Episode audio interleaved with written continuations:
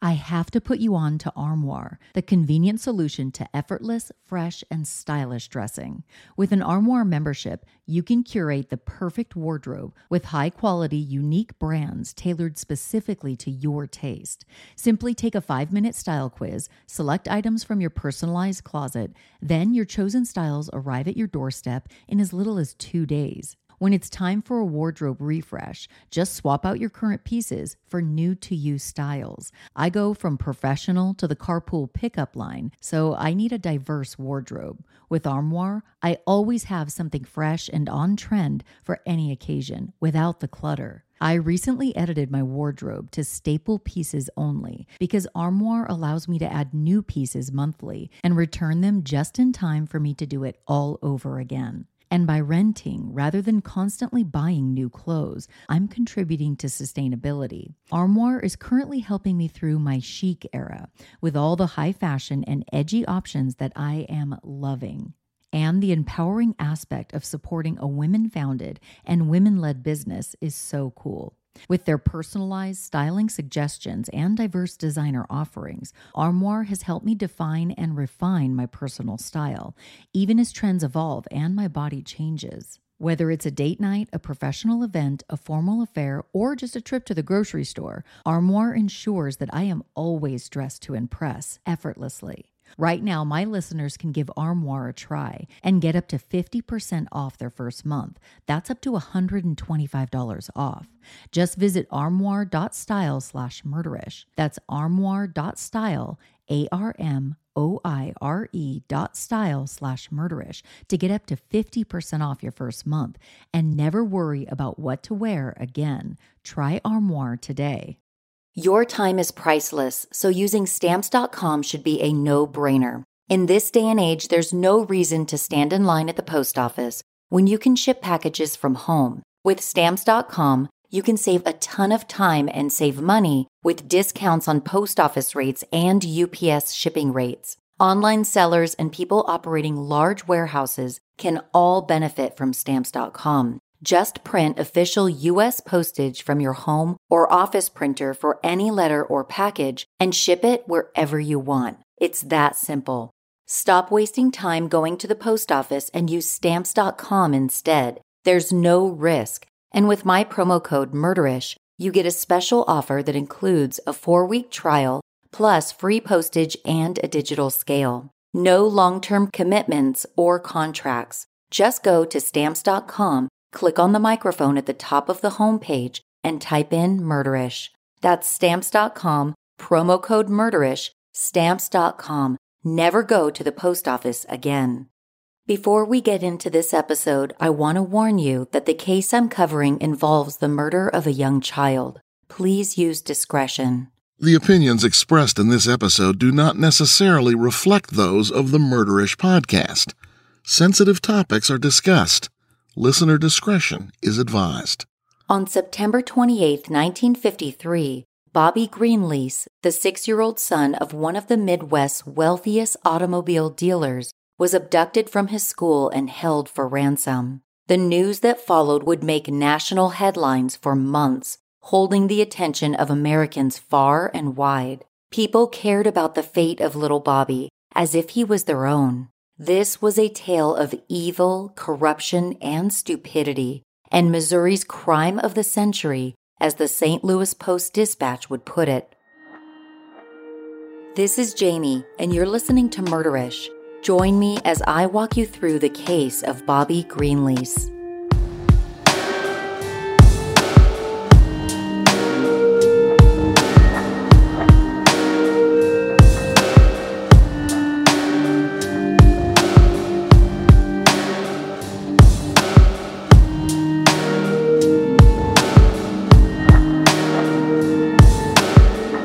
Case takes us to Kansas City, Missouri, and its surrounding suburbs.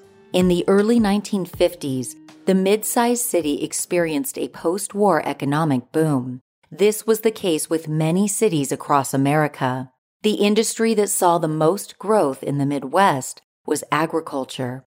Kansas City led the nation in the hay and livestock markets, as well as seed distribution. While KC's Union Station was once considered a major railway hub, closely rivaling Chicago, train travel rapidly began to decline due to the development of interstate highways and airline travel. Kansas City during the 1950s was renowned for its flourishing jazz music, inconspicuous speakeasies, and all powerful crime families. Much like present day, certain neighborhoods were reserved for the wealthy. To this day, mansions passed down through generations line a stretch of road called Ward Parkway. But not everyone could afford a home in the city, and some preferred the slower pace of suburban living. Back in 1912, controversial city planner J.C. Nichols had developed America's first garden community just across the state line in Mission Hills, Kansas. Located under 10 miles from KC's business district, it enticed residents with greenery, sculptures, fountains, and perfectly manicured lawns. In the 1940s, officials followed a national trend of metropolitan expansion to avoid issues like population density and rising real estate costs. Kansas City's surrounding suburbs were promoted as being a stone's throw from city amenities, but more picturesque and family oriented. This is the town the Greenlease family would proudly call home. Robert C. Greenlease Sr. was born on August 25, 1882, on a farm in Saline County, Missouri. He was the only boy of six children. To say the Greenlease family came from humble beginnings would be an understatement. According to the Baltimore Sun, when Robert was in sixth grade, he dropped out of school and got his first job at a countryside schoolhouse. For a nickel a day, he would sweep the floors. In the winters, he could earn an extra dime by building a fire in the school stove. In his teenage years, his parents Charles and Julia moved the family to Kansas City. Right away, Robert developed a passion for automobiles. He studied the inner workings of the very first car models and applied his newfound knowledge by opening an auto repair business in downtown KC. At 21, with the help of a business partner, he invented and manufactured a car known as the Kansas City Hummer. It was named for the sound it emitted when it was driven, a slight hum. There were four replicas of his prototype. When his design flopped in the early automobile market, he didn't let that dissuade him from his goals. While working for various motorcar companies as a salesman, Robert heard whisperings of a hot new automobile model gaining popularity out east. The Cadillac was sleek, elegant, and reliable. It was quickly becoming a symbol of social status. The company was purchased by General Motors in 1909 and became one of the first automobiles compatible with mass production because its parts were interchangeable. When Robert was 25, he traveled to Detroit to apply for a Cadillac franchise. In 1918, he opened a dealership south of downtown Kansas City called Greenlease Cadillac Motor Company. It was the first Cadillac dealership west of the Mississippi.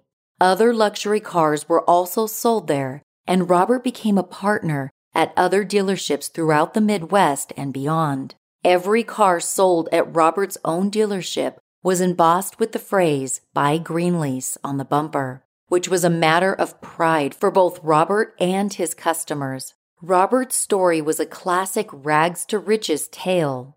Memories of the days spent sweeping the schoolhouse faded as his wealth grew exponentially. He soon found himself a multimillionaire and one of Kansas City's wealthiest men. It was later stated in his obituary on findagrave.com Greenlease was a true American pioneer and a titan in the growth and expansion of the Cadillac automobile nationwide for over 60 years.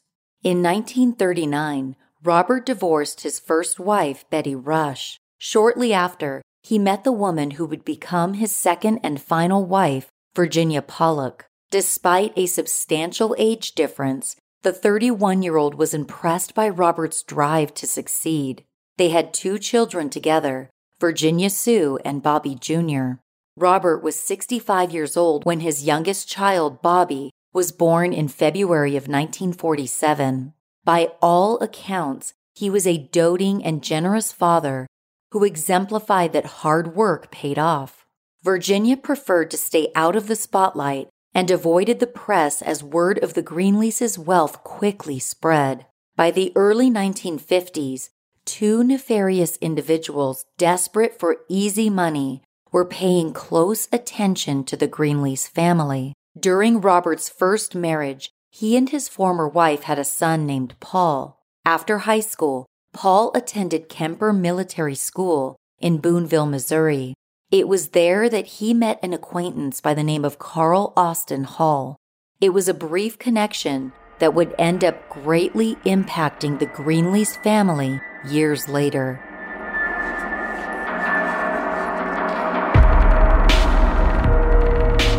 Why should we have to decide whether our outfit for the day will be comfortable or professional? How about we achieve both? With Betabrand dress pant yoga pants, you can feel comfortable and look professional. Betabrand designs their clothing with comfort and confidence in mind. Their highly popular dress pant yoga pants with a stretch knit fabric that resists wrinkles, which makes them the perfect choice for any occasion.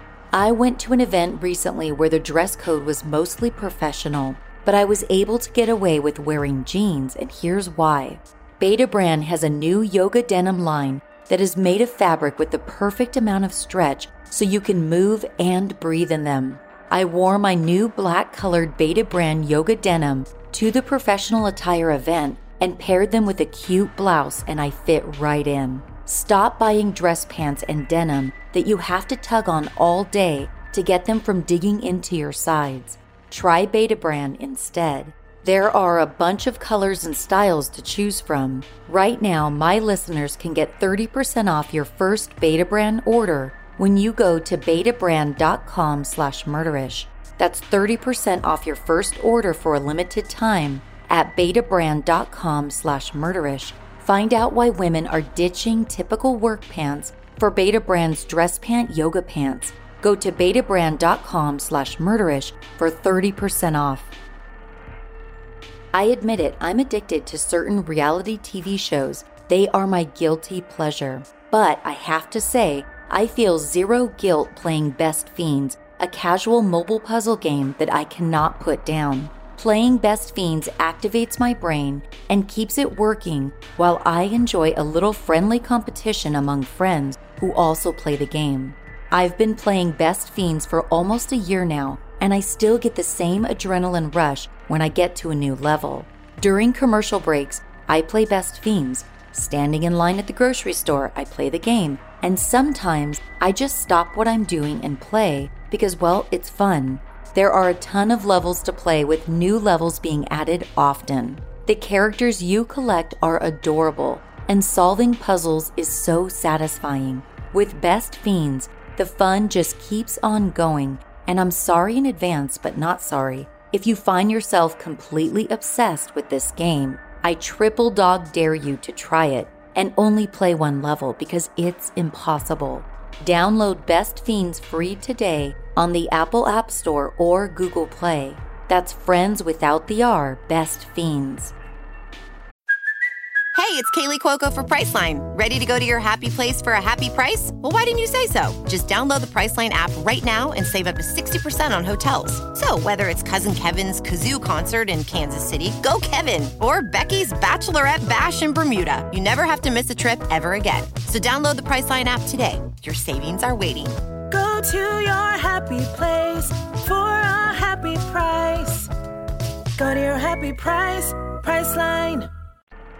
Carl Austin Hall was born on July 1, 1919. He was a Kansas City native with a troubled past. His grandfather, Austin Hall, was a successful lawyer in Trading Post, Kansas, one of the oldest continuously occupied settlements in the state. His son, John, followed in his father's footsteps. He became an attorney and community leader in Pleasanton, Kansas. While working, John met and married a judge's daughter named Zella Cannon. Tragically, their first son sustained a brain injury during birth, and he was mentally incapacitated as a result. The Halls placed their son in a mental institution when he was three years old. Two years later, he passed away. Five years later, Carl was born. As the only child of a rich lawyer, Carl was spoiled every chance his father had. But in 1932, a month before Carl's 13th birthday, tragedy struck. Carl's father died suddenly from a brain tumor. To lose his male role model at such a formative age undoubtedly took its toll on Carl's attitude and behavior. Carl's mother, Zella, was ill equipped to be a single mother, let alone manage an unruly teenage son.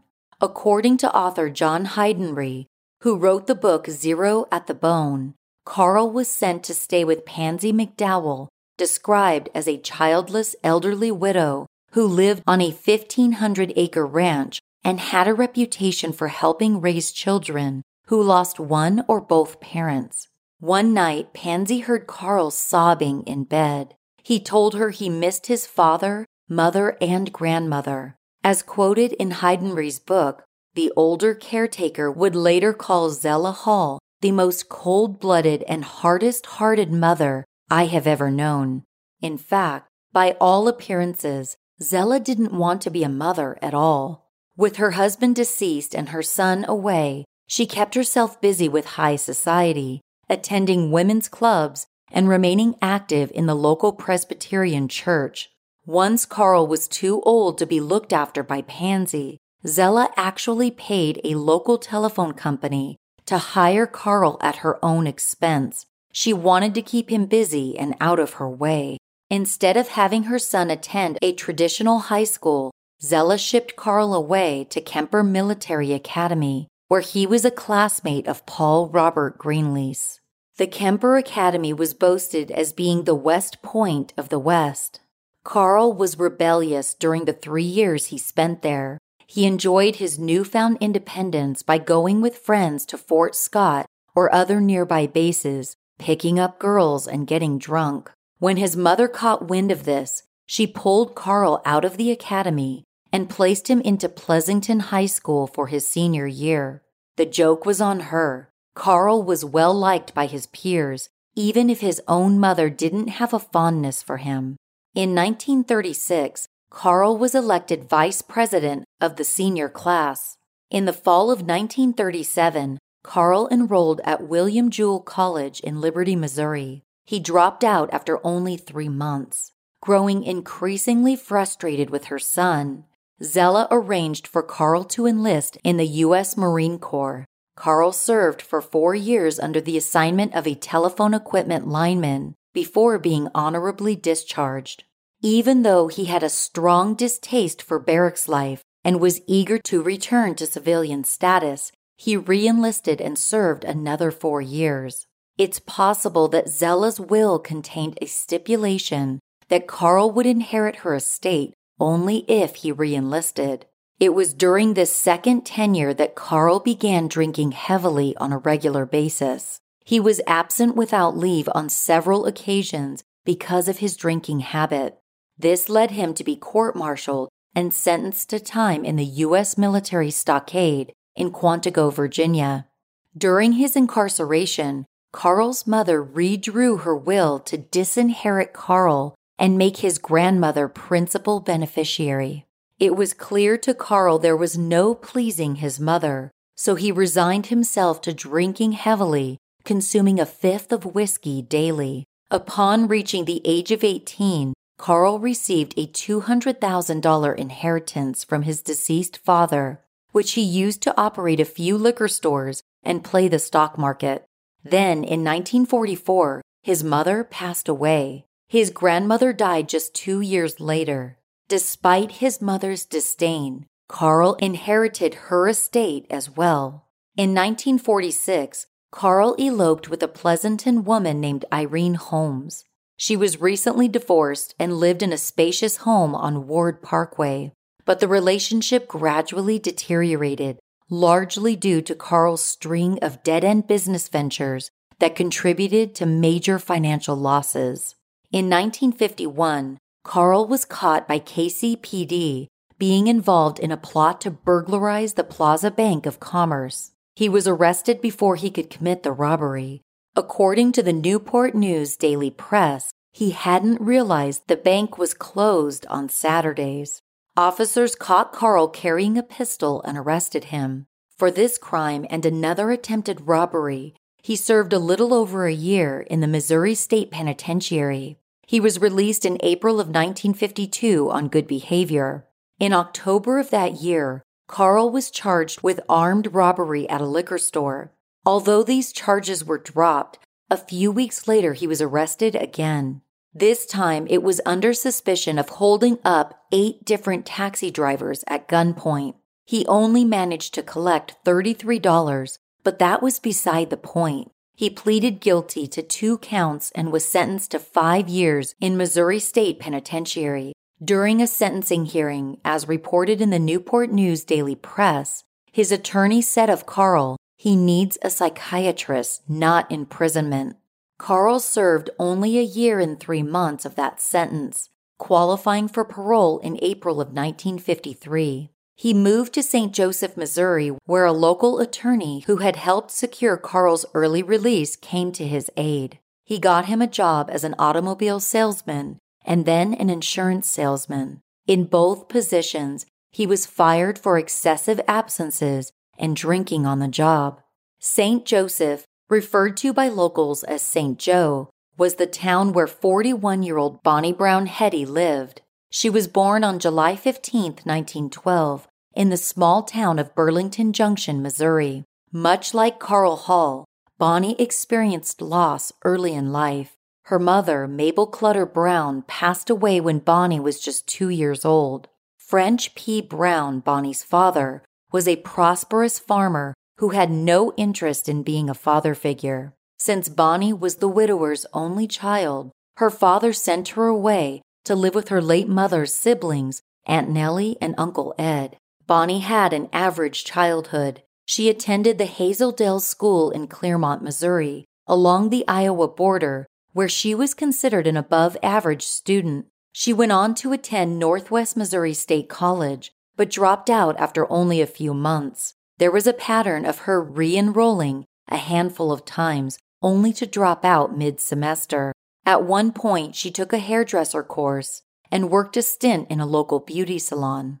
In June of 1932, when she was 20, Bonnie married Vernon Ellis Heady. Outwardly, their relationship was loving. Vernon, a successful livestock merchant, often brought Bonnie to square dances, and together they showed and bred pedigree boxers. Their six room bungalow in St. Joe must have been a lively scene with so many dogs. Secretly, the marriage was full of suffering, especially for Bonnie. She wanted children early in the marriage, but Vernon was vehemently against having them. According to the book Zero at the Bone, Vernon forced his wife to have 11 illegal abortions. Perhaps because she was denied motherhood, a friend would say about Bonnie's opinion of children that she later began to dislike them intensely. When Bonnie's father, French, died in 1948, he left his estranged daughter $44,000 along with a 316 acre farm 16 miles north of Maryville, Missouri. No mention is made of the fate of the farm, though it is likely Bonnie sold it. Around the time her father died, Bonnie began drinking. She had had enough of her unhappy marriage Vernon was barely home and dodged any questions about his whereabouts. In 1952, she filed for divorce on grounds of adultery. She got to keep the modest house in St. Joe. But her newfound freedom brought her nothing but trouble. Bonnie was arrested multiple times for drunk and disorderly conduct and prostitution. In late May of 1953, Bonnie met Carl Hall for the first time. They were both drinking at the Pony Express bar inside Hotel Robidoux, located in St. Joe. It was an encounter that would change the course of their lives forever.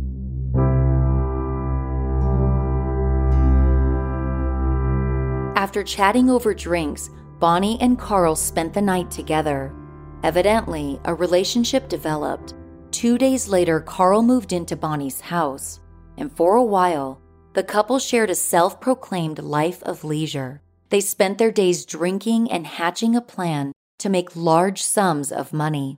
This was mostly out of necessity. Both of them had drained their inheritances substantially, but still dreamed of a luxurious lifestyle. Carl had a very clear idea of how to procure hard cash. As mentioned in the St. Louis Post Dispatch, Bonnie would later recall he informed me that this was one method of obtaining an exceptionally large amount of money quickly with a minimum chance of detection. The couple's plan manifested on September 28, 1953. They drove into Kansas City from St. Joe around 7:30 that morning. Even though it was early in the morning when they completed the hour-long drive, they stopped for a few drinks at Lynn's Tavern, a dive bar just on the outskirts of the city. Before continuing on, Carl gave Bonnie two breath mints to mask any odor of liquor. He parked the car in a parking lot of Katz Drug Store on 40th and Main. After weeks of following Robert Greenlease, they took note of his routine. Robert dropped off his son, Bobby, at his private school every weekday morning around 8:50 a.m.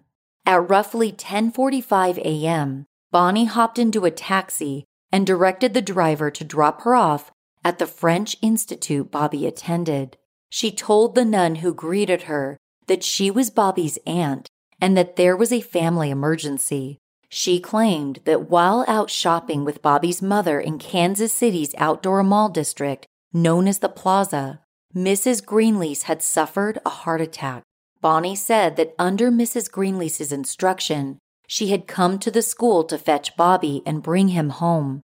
Mr. Greenlease was not present, she said, because he was summoned to St. Mary's Hospital where his wife was being treated.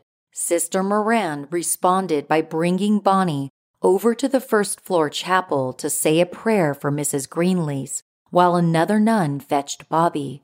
If the six year old boy was at all scared of the strange woman, he didn't show it. Bobby took Bonnie's hand and followed her into a taxi. On the ride back to where Carl was parked, he told the woman the name of his family dogs, chatted about his parrot, and mentioned that the family had two Cadillacs. Bonnie told him she was taking him to see his daddy and promised to get him some ice cream. The precious boy had no reason to believe anything was wrong. Once they got back to the car, Bobby entered Bonnie's Plymouth station wagon without any hesitation. The three of them sat together on the front bench seat with Bobby in the middle and took off on the highway. The head nun, Sister Marthana, had called the Greenlease residence about an hour after Bobby left school to inquire about Mrs. Greenlease's health. The ruse was up when Mrs. Greenlease picked up the phone and informed the nun there was no dire family emergency. Bobby was reported missing around 3 p.m. that day. Mr. Greenlease only found out that his son was missing when his wife called to tell him that someone had taken the boy from school. He immediately spoke with Kansas City's chief of police, who involved the FBI. The Greenleases were grief stricken and panicked. How could their young son have been taken out of school so easily by what was described as a red haired stranger. A few hours passed after the kidnapping, then the first letter came. The Kansas City Times published the ransom note, which was printed in pencil and read Your boy has been kidnapped. Get $600,000 in 20s and 10s, Fed Reserve notes from all 12 districts. We realize it takes a few days to get that amount. Boy will be in good hands. When you have money ready, put ad in KC Star. M. We'll meet you in Chicago next Sunday. Mr. G. Do not call police or try to use chemicals on bills or take numbers. Do not use any radio to catch or trap us or boy dies. If you try to trap us, your wife, your other child, and yourself will be killed. You will be watched all of the time. You will be told later how to contact us with money. When you get this note, let us know by driving up and down Main Street between 39 and 29 for 20 minutes with white rag on car aerial.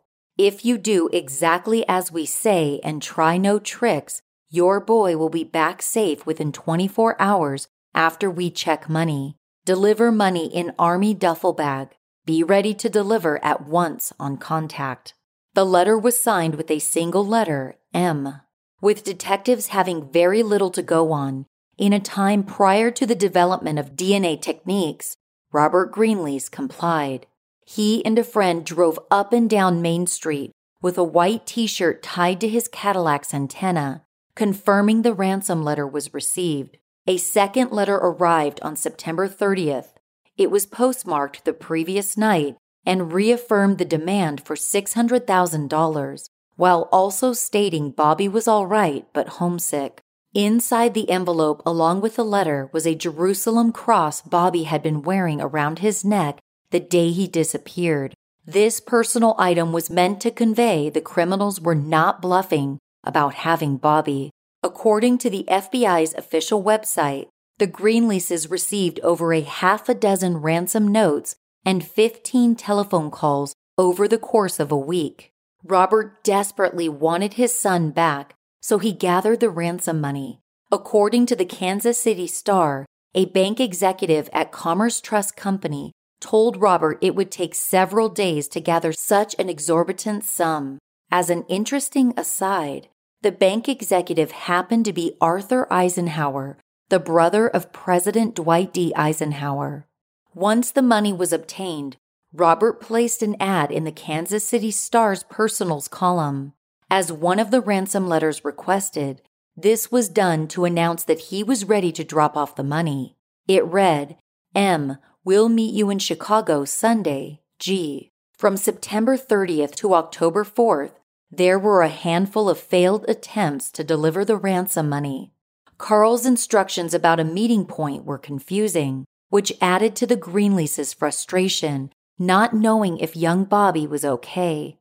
On October 4th, a third attempt to deliver the money was successful. Two friends of the Greenlease family dropped off a duffel bag by a wooden bridge where Lee's Summit Road crossed the Little Blue River. The ransom paid to Bobby's kidnappers is equal to $5.7 million today. It was the highest ransom paid in history at that time, three times larger than any ransom paid in an abduction, according to the Baltimore Sun. A call came in at 1 a.m. the day after the drop off. The kidnappers acknowledged the money was received and promised they would return the boy in 24 hours. According to the Kansas City Star, the kidnappers said instructions for picking up Bobby would be sent to the Western Union Telegraph office in Pittsburg, Kansas. The town was 100 miles south of Kansas City. A few hours later, two of Robert's associates waited at the telegraph office. No message came through. After two days of waiting, the men gave up and returned to Kansas City. The Greenleases never heard from the kidnappers again. There was a lot going on behind the scenes, which was hidden from the Greenlease family. The biggest deception was that Bobby would be safely returned home if the Greenleases forked over the ransom. In actuality, Bobby had been killed within an hour of being kidnapped. Once Bonnie and Carl had the boy in their car, they took the highway and pulled off into a wheat field five miles from the Kansas Missouri border. According to the book Zero at the Bone, Carl followed the ruts made by a tractor to an isolated spot concealed by crops and hay bales. Then he got out of the car and smoothed down a blue sheet in the trunk. Bonnie had one of her boxer puppies with her. As soon as the car door opened, the puppy hopped out of the car and went running. Bonnie frantically chased after the dog. In the distance, she heard two rounds of gunfire. That's when she knew Bobby was dead. His body was buried in a shallow grave in Bonnie's backyard. All the while, they made his parents believe he was alive and well, that if only they surrendered a large sum of money, the six year old would be returned home to them and they could go back to being a loving family. It was all a terrible lie.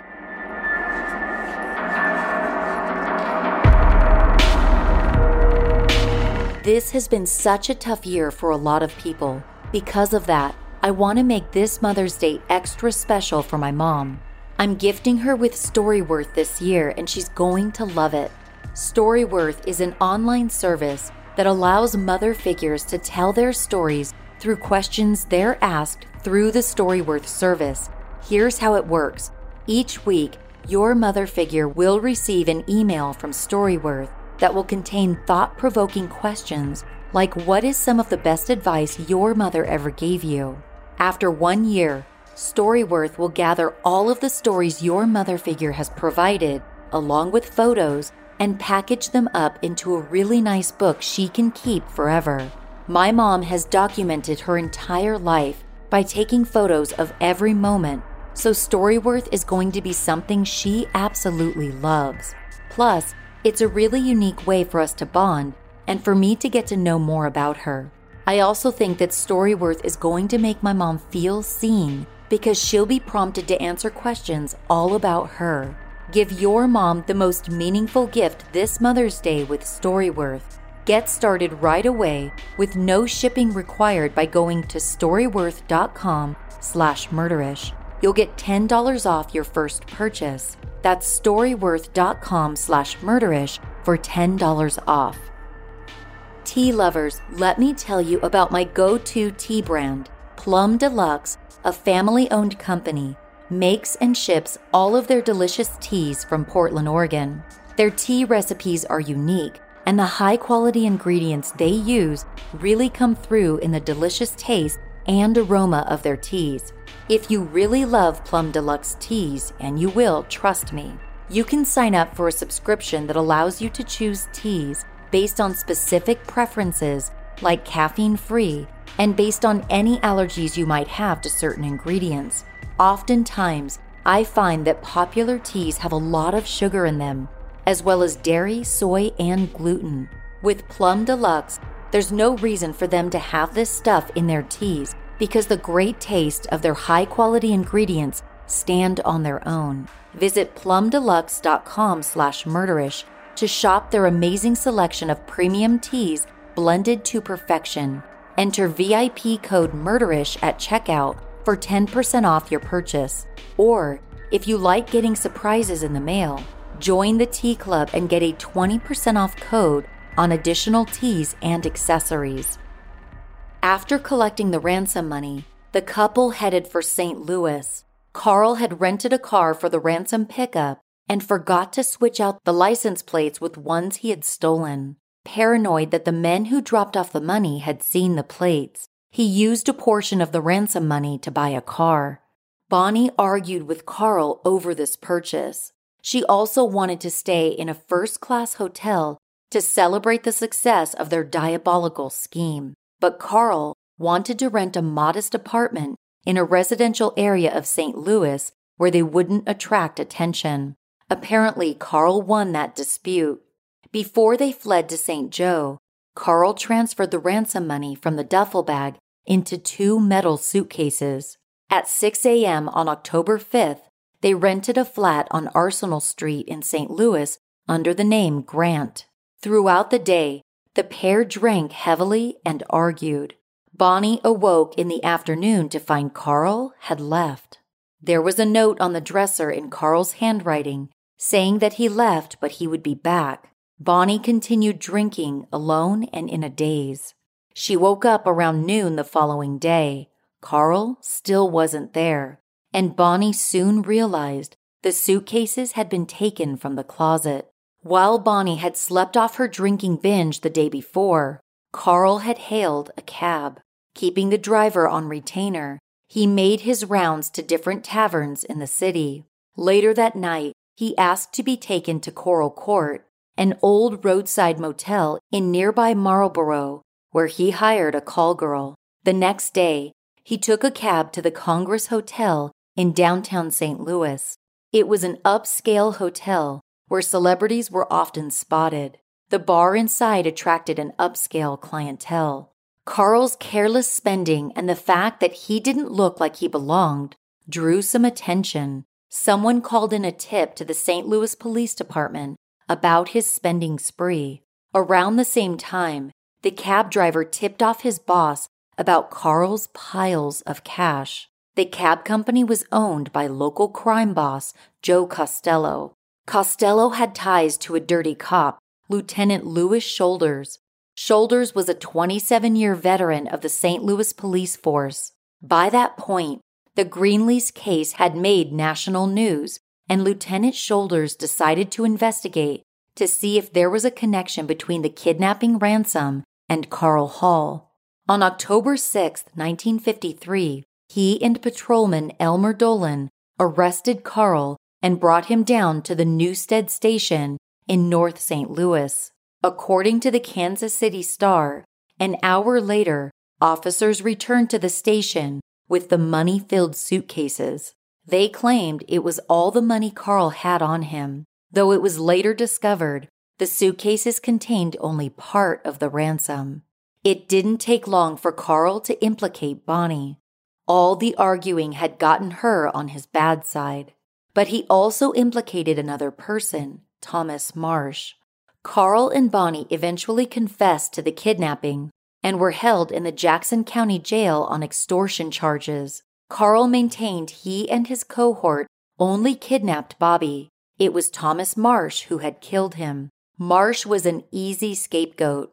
He had served two years in the Missouri State Penitentiary for child molestation. Though he had received a longer sentence, it was commuted by the governor for unknown reasons in October of 1951. Since his release, he had a laundry list of criminal charges, including drunkenness, loitering, disturbing the peace, and vagrancy. So it wasn't a stretch of the imagination that Marsh could be capable of harming another child. In a press release published by the Shreveport Times, FBI Director J. Edgar Hoover was quoted as saying, The confession of Carl Austin Hall consists of his admissions of planning and arranging the kidnapping of Bobby Greenlease, delivering of the boy to Thomas John Marsh, the giving of a revolver to Marsh, the burial of the body, and the collection of the $600,000 ransom, along with the negotiations with the parents for the boy's safe return after 24 hours.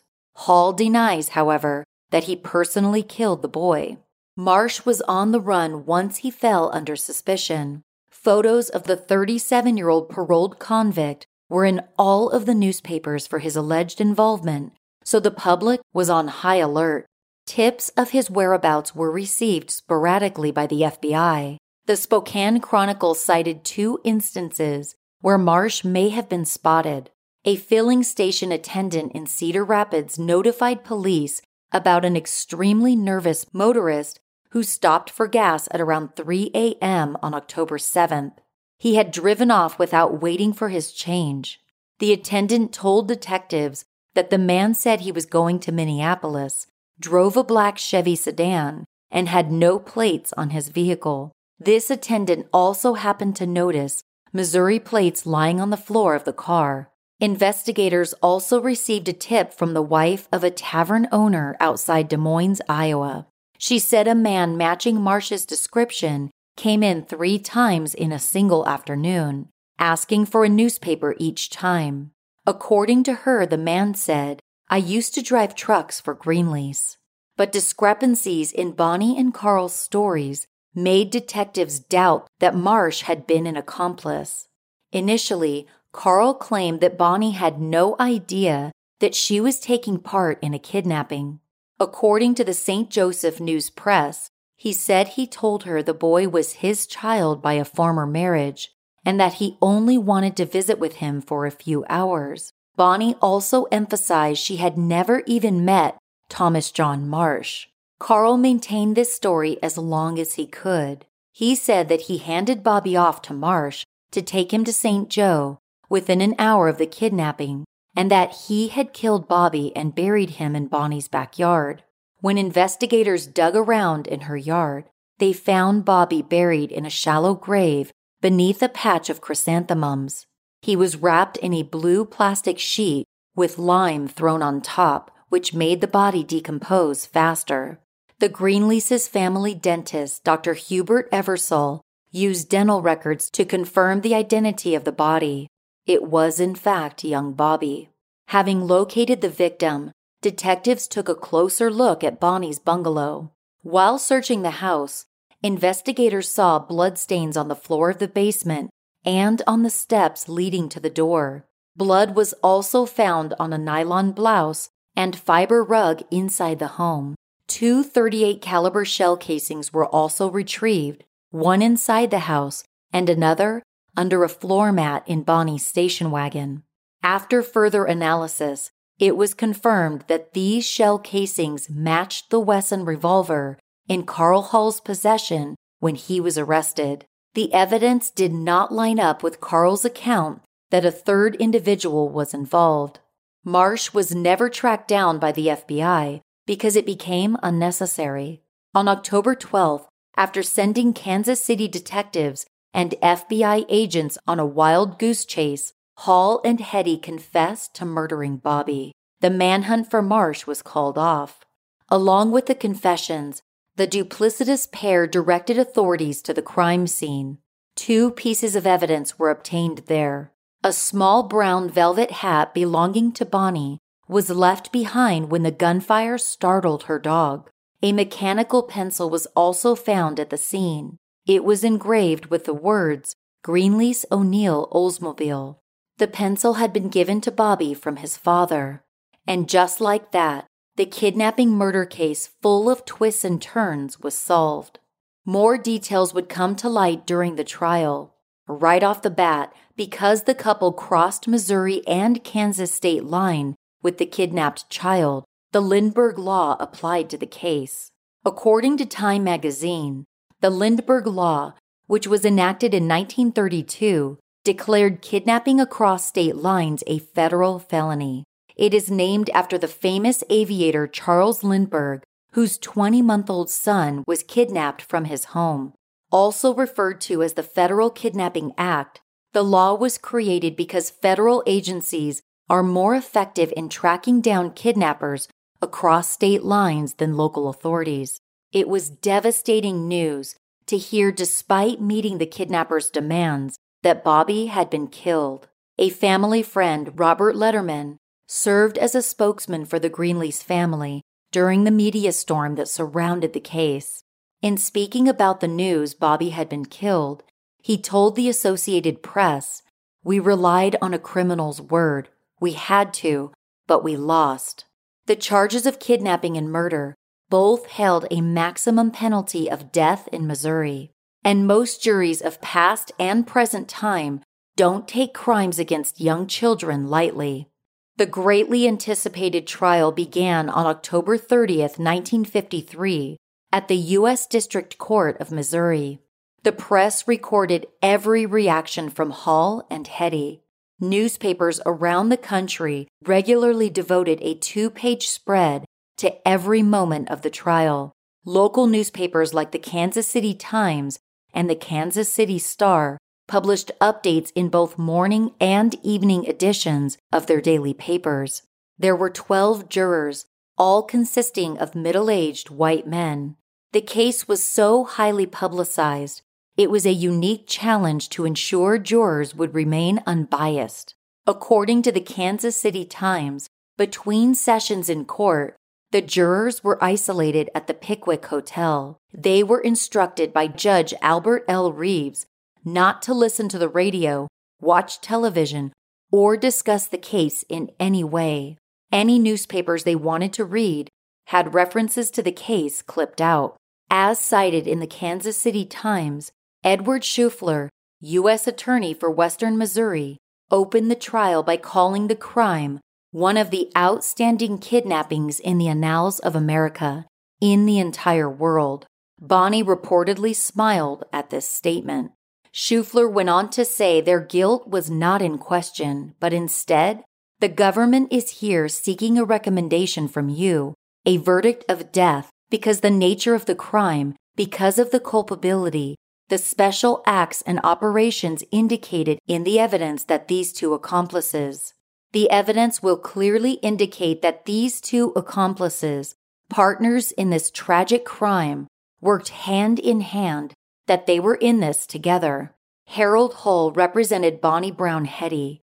In his brief opening statement, he declared Bonnie didn't want to testify on her behalf. As captured by the Kansas City Times, he wished only to present one piece of evidence, intended to show Bonnie Brown Heady was not always an evil woman. The only witness for Bonnie's defense was her aunt, Mrs. Nellie Baker, who had raised Bonnie after her mother's death. Her developmental years, Hull argued, could be construed as mitigating circumstances. Carl Hall's court appointed attorney, Roy K. Dietrich, focused on the notion that his client's life was set up for failure. He was quoted in the Times as saying, he was used to wild and riotous living. He did not know how to work. He tasted the joys of money without knowing what it was to toil for it. He did not have the love from his parents that a child should have. He hadn't any love of his parents to teach him to love others. He also argued Carl's love of alcohol had deadened his sensibilities. But any attempts to cast the criminals in a better light were fruitless. National headlines seemed to dwell on Bonnie's demeanor. They read, Bonnie Heady displays virtually no remorse as guilt is put into record, appears to be indifferent, her face a mask, and no interest in her fate is shown by kidnapper Bobby Greenlease. It's possible Bonnie was the media's focus because it was the 1950s and no one could fathom a woman harming a child. It seemed unnatural. In the span of 45 minutes, U.S. Attorney Edward Scheufler read Bonnie's 26 page long confession to the court. The Kansas City Times relayed every step of the crime. They had originally intended to abduct Bobby's 11 year old sister, Virginia Sue.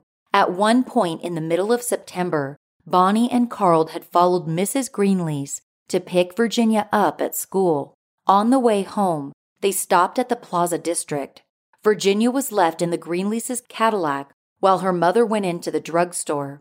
Carl debated whether he could kidnap the girl without causing a scene, but out of nowhere, she got out of the car and joined her mother. Virginia was never informed of this incident for fear of frightening her. The couple had been planning the kidnapping since June of that year. It was entirely premeditated. Failing to capture Virginia, they shifted their attention to Bobby. The day before the abduction, Bonnie wrote, We had decided it would be necessary to murder the boy. It took Carl almost a day to dig the grave. My mind was clear and I knew my instructions very well. Once they had reached the field, the original plan for Carl was to strangle the boy with a small piece of clothesline he had in the car. But the rope proved too short and Bobby was kicking and screaming. Exasperated, Carl pinned Bobby to the floor and shot him. When Bonnie returned from fetching her dog, Carl was wrapping Bobby's body in a blue plastic on the ground behind the car. Bonnie said she helped lift the body, noticing Carl had blood all over his face, coat, hands, and arms. Using tissue, Bonnie blotted the blood as best she could so it wouldn't be noticed as they drove back through Kansas City. On the drive back to Bonnie's house in St. Joseph, they stopped at a tavern for drinks. Upon arriving at the bungalow, they drove into the basement garage. Then Carl carried the body up through the house and out to the grave that had been dug in advance. As per Carl's instructions, Bonnie watered the dirt frequently with a hose, using an axe to break apart the sod and then a shovel to conceal the body. She bought a dozen blooming chrysanthemums from a local greenhouse and planted them on the grave to disguise the disrupted earth. In her confession, Bonnie also admitted she was intoxicated most of the time between the murder and her arrest. As quoted in the Kansas City Times, one reason for my staying in this inebriated condition was the realization of the horrible crime which had been perpetrated and I wanted to stay drunk so that my conscience would not bother me. Even without her extensive confession, Bonnie and Carl were confirmed guilty by witnesses for the prosecution again and again.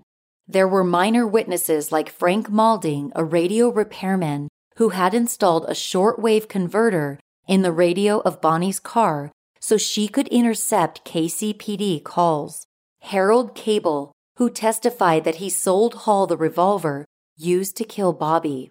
William Creech, the cab driver who drove Heady to the school where she abducted Bobby. And then there was Bobby's father, Robert Greenlease. While he struggled to maintain composure, he identified items belonging to his son the ransom notes, the ad he had placed in the KC Star, and the mechanical pencil. It was heart wrenching to watch. Dr. H.F. Mundy, chief medical examiner assigned to the case, took the stand and described the severity of Bobby's injuries.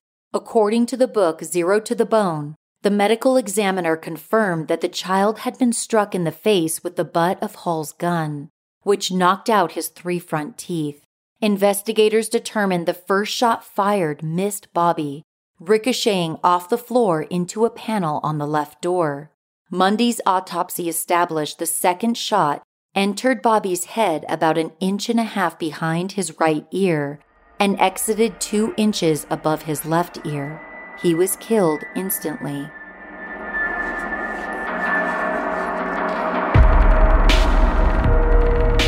During the pandemic, I went on a TV binge fest and ran out of shows to watch.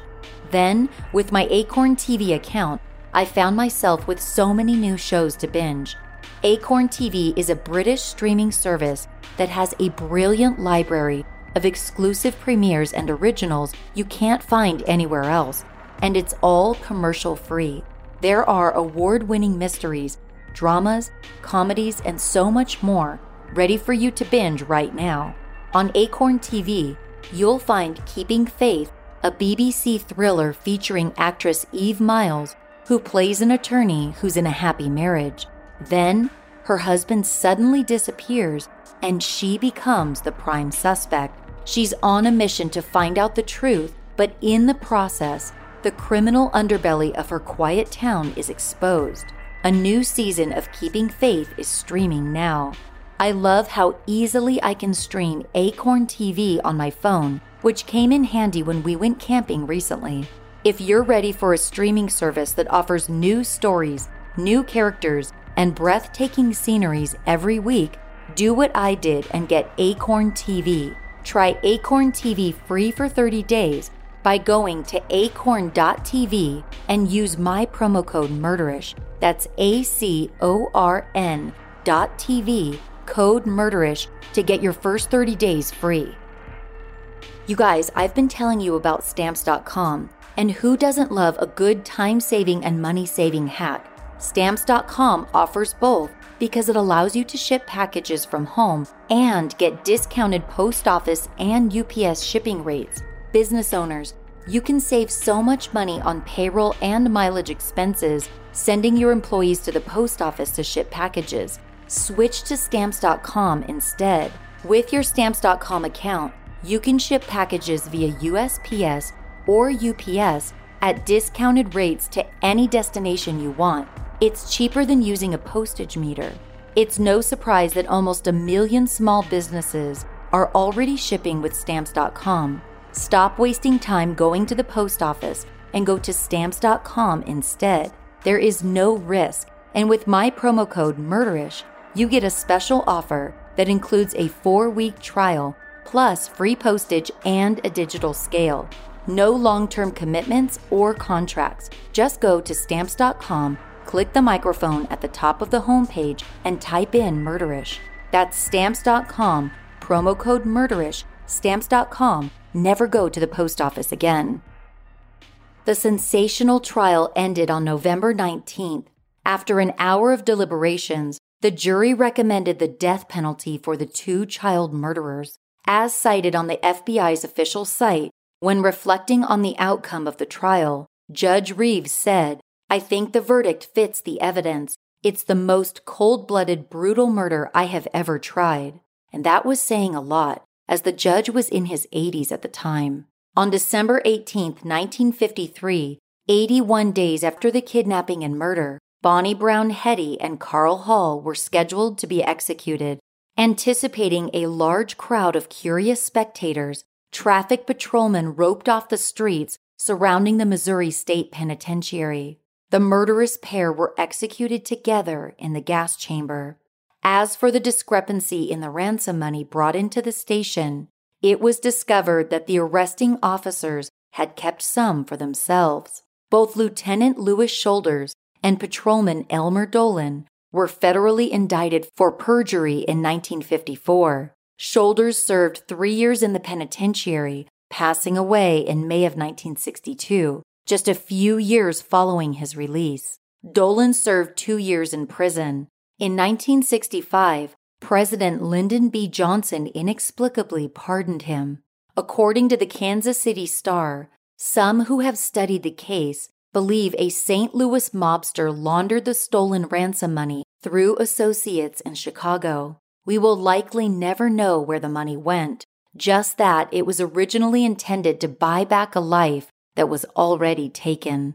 The Greenlease family never got over Bobby's death. As mentioned on the Greenlease family's official website, the tragic loss of his little Bobby left such a profound shadow on Robert. His well known generosity did not dissipate after grieving. He helped his surviving son, Paul, open up his own Cadillac dealership in Kansas City. Virginia Sue leaned on her father for support, but the death of her brother cast a gloom over her life. She passed away in 1984 when she was only 43. Mr. and Mrs. Greenlease lived as a loving team and became philanthropic contributors in the Roman Catholic community. Robert devoted his efforts to the education of boys.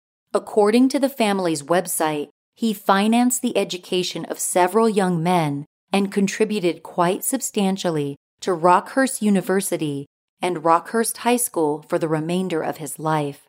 Robert Greenlease passed away in September of 1969 at the age of 87. Mrs. Greenlease died in 2001. The entire Greenlease family was laid to rest in Forest Hill Abbey Mausoleum in Kansas City.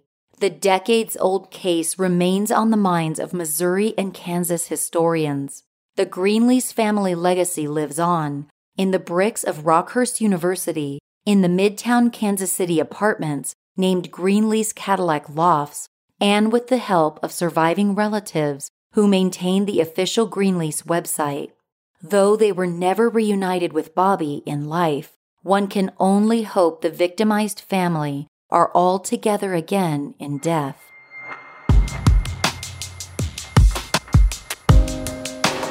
Thanks for joining me on this episode of Murderish. Don't forget to follow or subscribe to my new podcast, Judgy and Juryish. Also, I'm going to be at CrimeCon in Austin, Texas this year, and I'd love to see you there. Use promo code MURDERISH20 to get 10% off of a standard badge.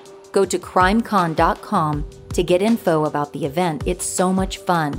Use promo code MURDERISH20 for 10% off.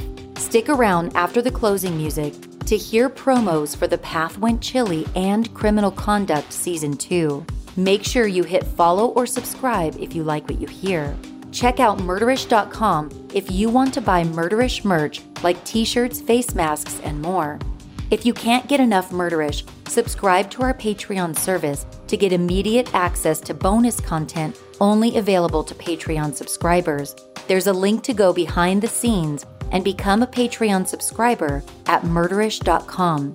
Thank you to Porter K, Emily S, Stephanie R, and Gabrielle D for becoming Patreon subscribers. I appreciate you guys so much. If you haven't joined the Murderish Facebook discussion group, do it. We have so much fun in there. You can also find me on Twitter at MurderishPod and on Instagram at MurderishPodcast. If you'd like to support the show in other ways, tell a friend about Murderish or write a review in your favorite podcast app. Murderish is mixed and mastered by John and Jessica Buchanan of Audio Editing Solutions. Music is by Nico of We Talk of Dreams. This episode was researched and written by Allison Schwartz. Stick around after the closing music and podcast promos to hear a list of sources used for this episode. As always, Ishers, Thank you for joining me on another episode of Murderish. And remember, listening to this podcast doesn't make you a murderer, it just means you're murder ish.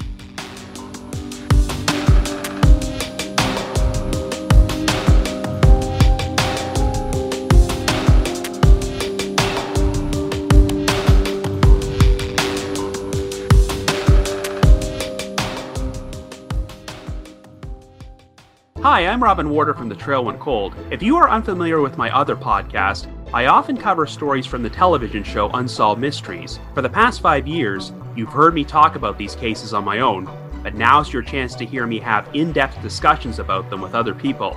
I want to welcome you to my new project, The Path Went Chilly, where I will be discussing in depth with my two good friends and co hosts cases that I've covered on The Trail Went Cold.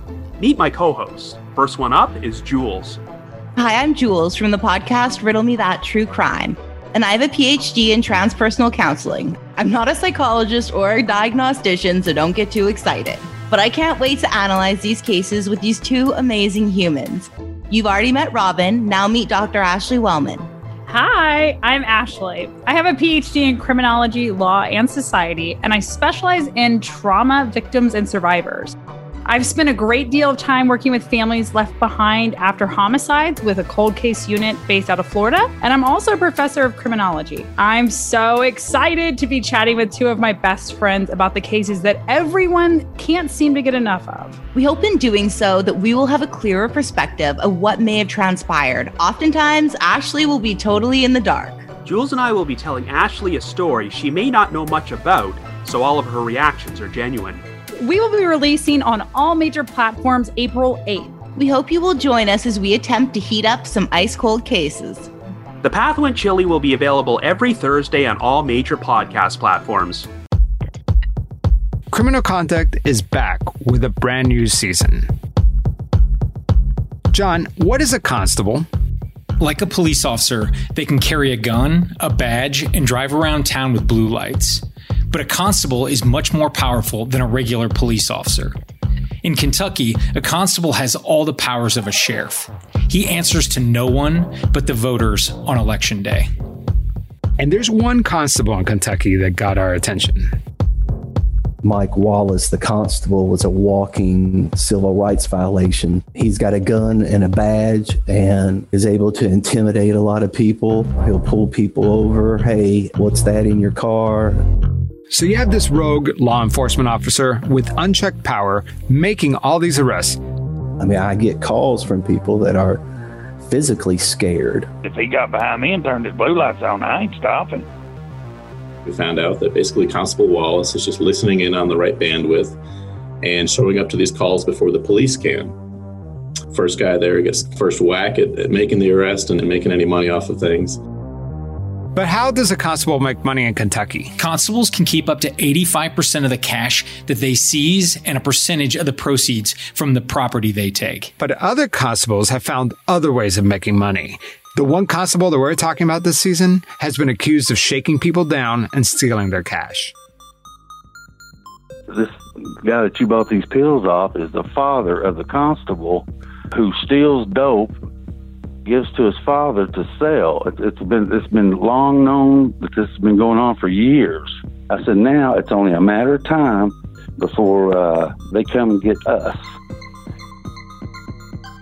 So they had a key, they opened the door, and they walked in on you guys sleeping, and you woke up to a bunch of cops with guns. Right. Woke up with two uh, guns in my faces. That must have been terrifying, huh? Yeah. Listen, when you got a constable is out here hooking and crooking people and making more arrests than the state police and the local DEA. You know, it's kind of like it's kind of like giving the fox the keys to the chicken house. This Wally guy is notorious for planting drugs, stealing shit. Everybody knows it. It's just we just can't we just can't nail him. He said, "But you know what? You might, you just might be the difference." You're not a bad man. You're not a bad man. I'm not a bad woman. You're not a bad man. You're not a bad man. From the creators of Twisted and Pretend podcast comes season two of Criminal Conduct. The new season starts on April 16th. Subscribe wherever you listen to podcasts.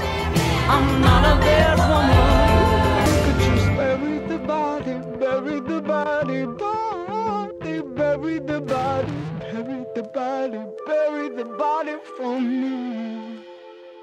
Sources for this episode include an October 8, 1953 Associated Press article in the Baltimore Sun, an Associated Press article in the Daily Press, Newport News, Virginia, dated October 8, 1953, an Associated Press article in the Times, Shreveport, Louisiana, dated October 7, 1953, an Associated Press article in the Baltimore Sun, dated October 8, 1953, an Associated Press article in the Spokane Chronicle dated October 8, 1953, an Associated Press article in the Baltimore Sun dated October 8, 1953, an October 7, 1953 Associated Press article in the Times, Shreveport, Louisiana, a 2021 post on the City of Mission Hills website at missionhillsks.gov, posts on the Greenlease family website dated 1995 posted by Elias Charles Disney and Daniel H. Disney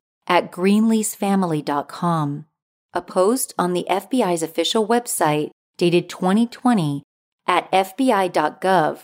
An October 8, 1953 article in the Times, Shreveport, Louisiana by James B. Galloway.